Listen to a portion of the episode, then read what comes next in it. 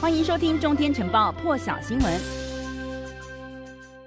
好，那美国总统拜登呢，二十四号的时候将会主持这个四方安全对话领袖间的首次峰会哦。目的呢，当然就是要加强这个美日印澳合作，在印太地区要来对抗大陆哦。那么届时呢，日本首相菅义伟啦，还有澳洲总理莫里森以及印度总理莫迪呢，将会共同出席参与。日本媒体就报道说呢，为了要创设强健供应链，这四个国家呢将会确认他们的半导体供应。能力，并且要找出弱点。好，另外一个焦点呢，来看到是加拿大的《环球邮报》是引述了消息人士的说法，报道说呢，美国司法部正与这个大陆的电信企业华为，还有华为的财务长孟晚舟的律师在讨论认罪协议，想让他呢得以返回大陆。那么加拿大是应美国要求呢，在二零一八年十二月的时候呢，是在这个温哥华的国际机场逮捕了孟晚舟。美方指控孟晚舟呢没有把华为在伊朗的生意往来如实的告知汇丰银行，也让这个汇丰银行呢是面临违反美国对伊朗制裁规定的一个风险。环球邮报就报道说呢，如果孟晚舟认罪并且支付巨额罚款的话呢，美国就准备结束对他的引渡要求，还有刑事的诉讼。消息人士还说到哦，这个双方已经是谈判了好几个星期了，不过目前呢，华为跟美国的司法部呢都没有立即回复记者的提问。孟晚舟的引渡案的司法听证会呢，已经是在八月结束了，预计十月二十一号的时候会进行裁定。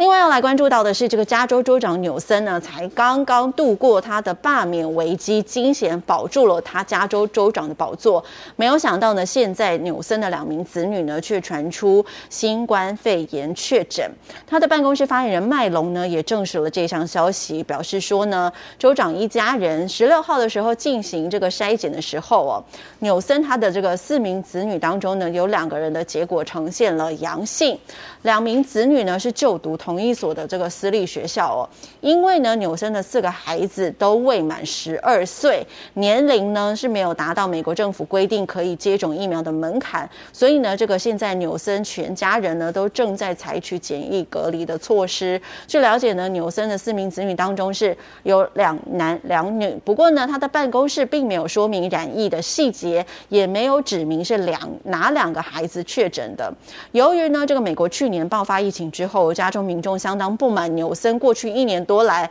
关闭了加州非必要的营业场所，所以呢就发动了这一次的州长罢免投票。十四号的时候呢就是投票日哦，不过隔天大势已定，纽森是获得了多数选民的支持留任了。不过就在他惊险留任之后呢，现在却又传出他的孩子新冠肺炎确诊。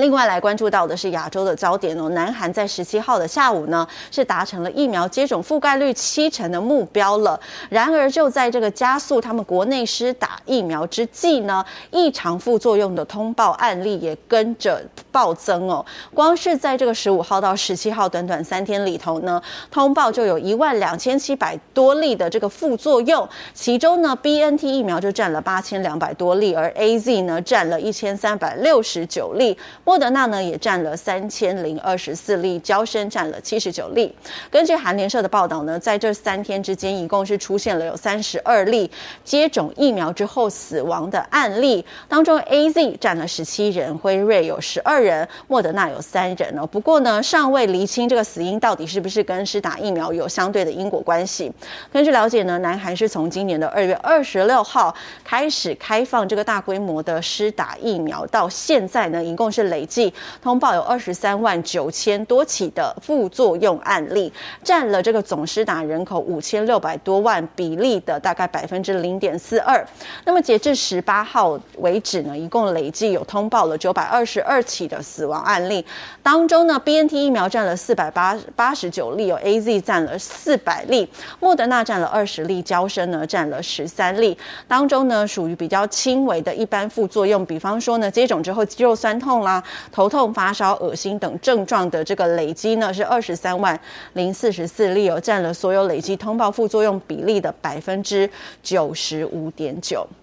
接着要来关心到的是呢，这个大陆短影音平台抖音，大家应该都很清楚哦，也也有看过。十八号的时候，抖音就宣布说呢，这个十四岁以下的实名用户呢，全部进入青少年模式，也就是说呢，每天十四岁以下的这个民众呢，只能使用四十分钟，而且呢，时间点是在每天的晚间十点钟到隔天的清晨六点是无法使用的。那么这一篇公告是表示呢，青少年模式进入之后没没有办法自行退出了，十四岁以下新注注册的用户呢，也会直接进入这一套模式。而且呢，抖音也公告呼吁十四岁以下还没有实名认证的用户呢，主动要开启这个青少年模式，也建议家长要帮助小朋友完成这个实名认证，直接进入青少年模式。大陆国家新闻出版署呢，其实早已经在这个八月三十号的时候就发出通知哦，说是呢要为了防止青少年沉迷网络游戏，所以呢所有的这个网络游戏供应商呢，都只可以在每周五到周日呢法定假日晚间八点到九点，向未成年人提供一个小时的服务。原本是只能玩网络游戏玩一个小时，现在又加码哦，禁止小朋友们使用这个抖音了。更多精彩国际大师，请上中天 YT 收看完整版，也别忘了订阅、按赞、加分享哦。